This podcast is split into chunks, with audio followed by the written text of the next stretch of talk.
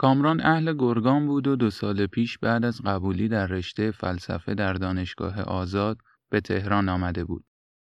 او قد بلندی و پوست سفید خالخالی و موهای بوری داشت و با لباسهای خاصی که می پوشید در نگاه اول به نظر خارجی می آمد. ظاهر متفاوت او و فلسفه بافیهایش باعث می شد که به سرعت نظر دختران را به خود جلب کند. از طرفی پیانیست هم بود و در میهمانی ها هنرنمایی می کرد و کمتر دختری دلش نمی‌خواست با او دوست شود. طی دو سال گذشته بیش از پنجاه دوست دختر عوض کرده بود و همه رابطه ها هم از طرف خود او پایان میافت.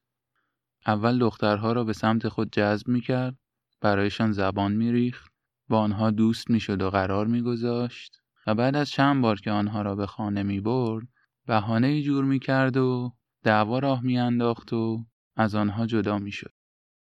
با اینکه آوازه بیوفاییش بین دخترهای دانشگاه پیچیده بود، اما هنوز هم خاطرخواها و طرفدارهای خاص خودش را داشت و دخترها حاضر بودند برای یک شب هم که شده با او باشند و بدن ورزیده و شکم ششتکه این پسر قد بلند بور را ببینند.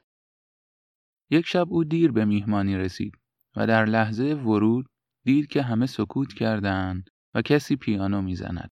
چه دقیق و پر احساس می‌زد. نمی توانست کار یک مرد باشد. شاید هم یک مرد خیلی احساساتی بود. با تنه زدن به میهمانان و عذرخواهی راه خود را باز کرد و به پیانو رسید. حدسش درست بود. یک دختر قد بلند با موهای بلند بلند محو نواختن او شد تا اینکه با صدای تشویق حضار به خودش آمد و او هم شروع به دست زدن کرد. درست پشت دختر ایستاده بود که او بلند شد، برگشت، تعظیم کرد، دوباره نشست و نواختن آهنگی دیگر را شروع کرد. نه آهنگ قبلی را می شناخت و نه این آهنگ را. اصلا نمی توانست تشخیص دهد که ایرانی است یا خارجی. خیلی عجیب بود. عجیبتر از همه صورت سفید خالخالی دختر بود که با آن قد بلند و موهای بور انگار خودش را می‌دید که دختر شده است. ولی پیانو زدنش خیلی بهتر بود. با خود فکر کرد که اگر دختر می شدم احتمالا خیلی بهتر می نواختم. این آهنگ هم که تمام شد دختر بلند شد و باز به تشویق حضار تعظیم کرد از پشت پیانو کنار آمد و خواست از کنار کامران رد شود که او پرسید کار کی بود؟ ببخشید چی؟ آهنگ آهنگسازش کی بود؟ آها خودم خودتون؟ بله کار خودم بود فوقلاده بود از کی پیروی می‌کنین؟ از هیچ کس منظورم اینه که کی روتون تأثیر گذاشته؟ همه کار همه رو گوش میدم ولی چیزی که می‌سازم از درونم میاد نمی‌دونم چه سبکیه و تحت تاثیر کیه شما هم آهنگ می‌سازین؟ راستش نه ولی پیانو می‌زنم. آها پس اون پیانیستی که امشب دیر کرد و من جاشو گرفتم شما این. بله خوشبختانه. حالا چرا خوشبختانه؟ چون شما رو پیدا کردم. پیدا کردید؟ مگه دنبالم میگشتید؟ نه منظورم اینه که باهاتون آشنا شدم. آها ببخشید آخه من ایران بزرگ نشدم. یه سری جاها گیج می‌زنم. منم از آشنایی با شما خوشبختم. اسم من نادیاست دستش را جلو آورد و با هم دست دادن و کامران گفت منم کامران هستم. نوشیدنی میل داری نادیا؟ آره چرا که نه. آن شب کلی با هم درباره موسیقی صحبت کردند و کمی هم کامران بحث را به فلسفه کشاند و سعی کرد مخ او را بزند. ولی فلسفه برایش جذاب نبود. کمی که با هم گرم گرفتند و تأثیر مشروب را در چشمان او دید بحث را خصوصی کرد و پرسید گفتی ایران بزرگ نشدی؟ آره کجا بزرگ شدی؟ خیلی جاها مثلا کجاها؟ بیشتر روی آب روی آب؟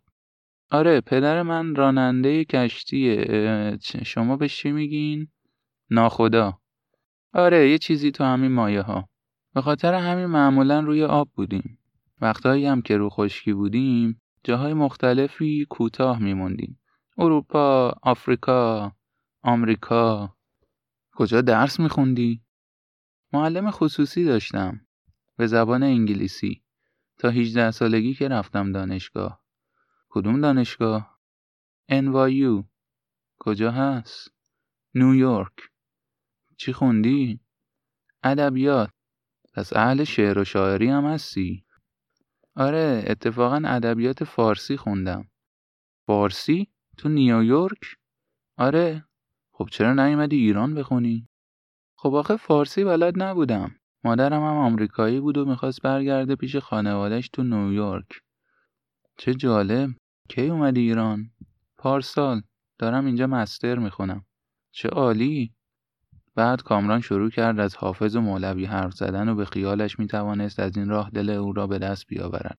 ولی نادیا گفت که شعرهای قدیمی را نمی‌فهمد و به آنها علاقه ندارد. کامران پرسید پس به چی علاقه داری؟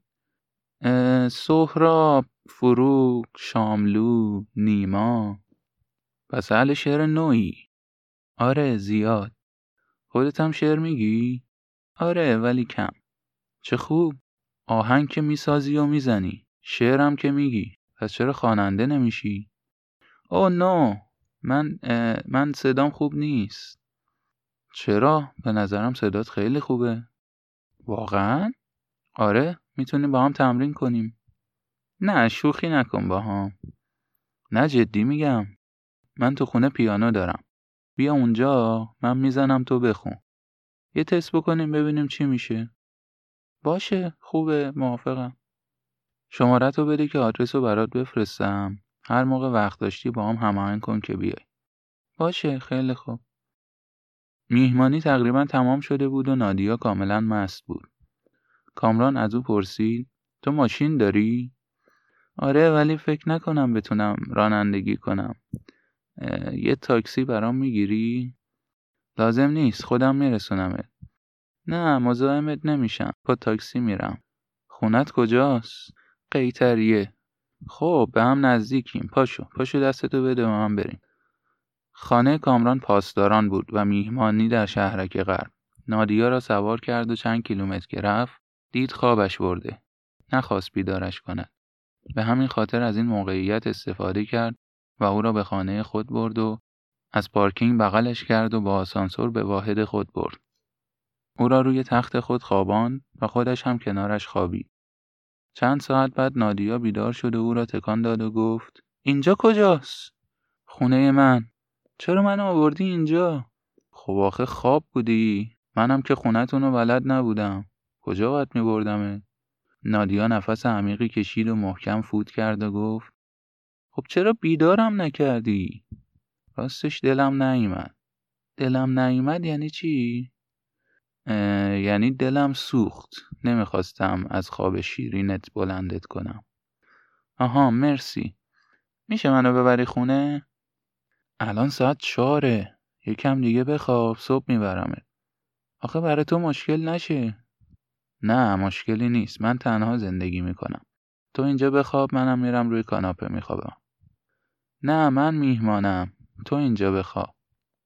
تو مهمون نیستی. اینجا رو خونه خودت بدون و راحت باش. لباس زنونه ندارم بهت بدم. در رو میبندم که اگه خواستی لباساتو در بیاری و راحت باشی. ممنونم کامران؟ آره کامران. شب بخیر. شب بخیر کامران. صبح روز بعد کامران صبحانه مفصلی آماده کرده بود و از هفت صبح منتظر بود که نادیا بیدار شود. ساعت هشت و نیم بیدار شد و با چهره خوابالود و ژولیده با همان لباسهای میهمانی از اتاق خارج شد. با دیدن میز صبحانه حیرت زده شد و گفت چه کردی؟ چرا انقدر زحمت کشیدی؟ خواهش می‌کنم. ما ایرانیا مهمون خارجی رو خیلی تحویل می‌گیریم. یه جورایی قریب پرستیم. قریب پرست؟ آره یعنی به غریبه ها بیشتر از آشناها احترام می‌ذاریم. واقعا؟ چه عجیب. واقعا مرسی ولی من اصلا میل ندارم. دیشب خیلی مشروب خوردم. هنوز سر حال نیستم. ببین هموم اونجاست. حوله تمیزم برات گذاشتم. اگه مشکل نداری می‌تونی لباسای منو بعد از همون بپوشی که راحت بیای صبونه بخوری. نترس من سر حالت میارم. یه قهوه برات درست می‌کنم که خواب از سرت بپره. مرسی. واقعا تو خیلی مهربونی کامران. می‌تونی کامی صدام کنی کامی قشنگه تلفظش هم برای من راحت تره نادیا رفت و یک دوش طولانی گرفت و ساعت نه و با شلوارک و تیشرت کامران بیرون آمد و هر دو از لباسهایش به خنده افتادند. بیش از یک ساعت صبحانه خوردند و گپ زدند و از گذشته و خانواده هایشان برای همدیگر تعریف کردند. ناگهان نادیا پرسید ساعت چنده؟ دهانیم. وای من ساعت یازده کلاس دارم ولی نمی‌رسم. شاید برسی من میرسونمه. نه نمی‌رسم تا برم خونه و لباس عوض کنم و برسم به دانشگاه میشه ساعت دوازده مگه دانشگاهت کجاست؟ میدان انقلاب دانشگاه تهران. خب نه نمی‌رسی ولش کن. مهم نیست. بیا برات یه سورپرایز دارم. چی؟ چشاتو ببند. چرا؟ سورپرایزه دیگه. چشاتو ببند. دستتو بده به من. بیا بیا. مواظب باش اینوری از این از این ور از این ور بیا. خب یه قدم دیگه بیا جلو. حالا وایسا. می‌تونی چشاتو باز کنی. واو فانتاستیک یک اتاق بود پر از آلات موسیقی. پیانو ارگ آکاردئون فلوت ستار تنبک و غیره. اون چیه؟ یه ساز ایرانیه اسمش ستاره. اون یکی چیه؟ سنتور. همه اینا رو می‌زنی؟ کما بیش بعضیاشو حرفه‌ای ولی بعضیاش هم آماتور. میشه به منم یاد بدی؟ چرا که نه؟ ولی اول باید بریم سراغ برنامه دیشبمون چه برنامه ای؟ تمرین خوانندگی دیگه او مای گاد یادم نبود جدی میگی؟ شروع کنیم؟ ببین من صدام اصلا خوب نیست کنسرت که نیست می‌خوای برای من بخونی فقط چیزی از قبل آماده داری؟ دارم ولی شعر آهنگ از خودمه اشکال نداره خودت بشین بزن و بخون ببینم چی کار می‌کنی. نادیا پشت پیانو نشست و آهنگ بسیار ملایم و رمانتیکی زد و شعری از خودش را خواند. پولها می آیند و می روند و من همچنان غمگینم دوباره. جای تو خالی است ای مهربانترین دورنای من. ای امید. سراسر جای تو خالی است در قلبم. ولی در خانه میمانم. کماکان منتظر میمانم تا بیایی در این زمستان و با حضور گرمت بشویی هر آنچه سرد و غمگین است مبلهای خالی غبار روی پنجره قلبم قلبم درد می کند. پشتم تیر می کشد. از وقتی که رفتی سرم درد می کند. از بس که خاک خورده است. انتظار تو را می کشم. با سیگاری پشت سیگار.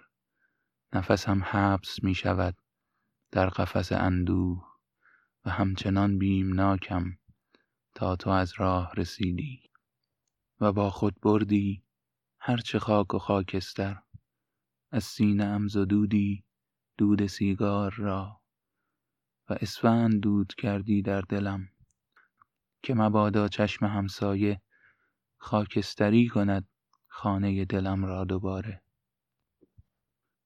شعر و آهنگ که به پایان رسید کامران هنوز به او خیره شده بود. تا اینکه نادیا پرسید چطور بود؟ کامران سری تکان داد و گفت وای دختر تو ای چرا قدر خودتو نمی‌دونی؟ جدی میگی؟ به نظر خودم که خیلی خوب نبود. ببین شعرت که فوقالعاده بود. آهنگت هم از اون بهتر. صدات هم خوبه. ولی این ستا هر کدوم جداگونه خوبن. راست میگی کنار هم که قرار می‌گیرن خوب نیستن. نه اینکه خوب نباشن ها اشکال دارن. جای کار دارن. تو مشکلت اینه که دلی کار می‌کنی. اگه آموزش ببینی می‌تونی یه خواننده بزرگ و صاحب سبک بشی. خب باید از کجا شروع کنم؟ با هم شروع می‌کنیم. مبانی رو من بهت یاد میدم. به یه سطحی که رسیدی یه استاد بهت معرفی می‌کنم که ادامه آموزشات رو بری پیش اون. چقدر درست مونده؟ یه سال. بهت قول میدم که قبل از این که درست تموم شه اولین آلبومتو دادی بیرون. فقط باید تلاش کنی. سه ماه هفته ای سه روز بیا پیش من. توی خونتم حداقل روزی سه ساعت تمرین کن. بعدم سه تا شیش ماه میری پیش استاد بختیاری؟ با استعدادی که تو داری مطمئنم که ماه نهم شروع می‌کنی به ضبط آلبومت. همین هم شد. سه ماه هفته ای سه روز. یا نادیا به خانه کامران می آمد و یا کامران به خانه نادیا می رفت و خیلی جدی با هم تمرین می کردن. برخلاف سایر دختران که بعد از چند رابطه جنسی از زندگی کامران حذف می شدن، او در این سه ماه هیچ رابطه ای با این دختر برقرار نکرد و او را به صورت فرشته مقدسی می‌دید که اجازه چنین جسارتی را به خود نمی‌داد. در شش ماه بعدی هم نادیا آموزشهایش را نزد استاد بختیاری می‌دید و در خانه با کامران تمرین می‌کرد.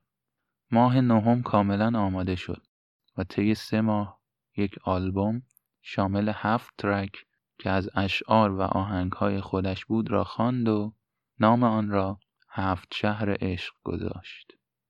ولی مطمئنا در ایران نمی‌توانست آن را منتشر کند. درسش هم که تمام شده بود و دیگر کاری در ایران نداشت. در نتیجه یک بلیت یک طرفه به نیویورک گرفت و در یک رستوران لوکس با کامران قرار شام گذاشت. خیلی از او تشکر کرد که برایش این همه زحمت کشیده و خبر داد که هفته آینده ایران را ترک می کند. از او خواست که حتما سفری به آمریکا بیاید تا بتواند گوشه ای از زحماتش را جبران کند.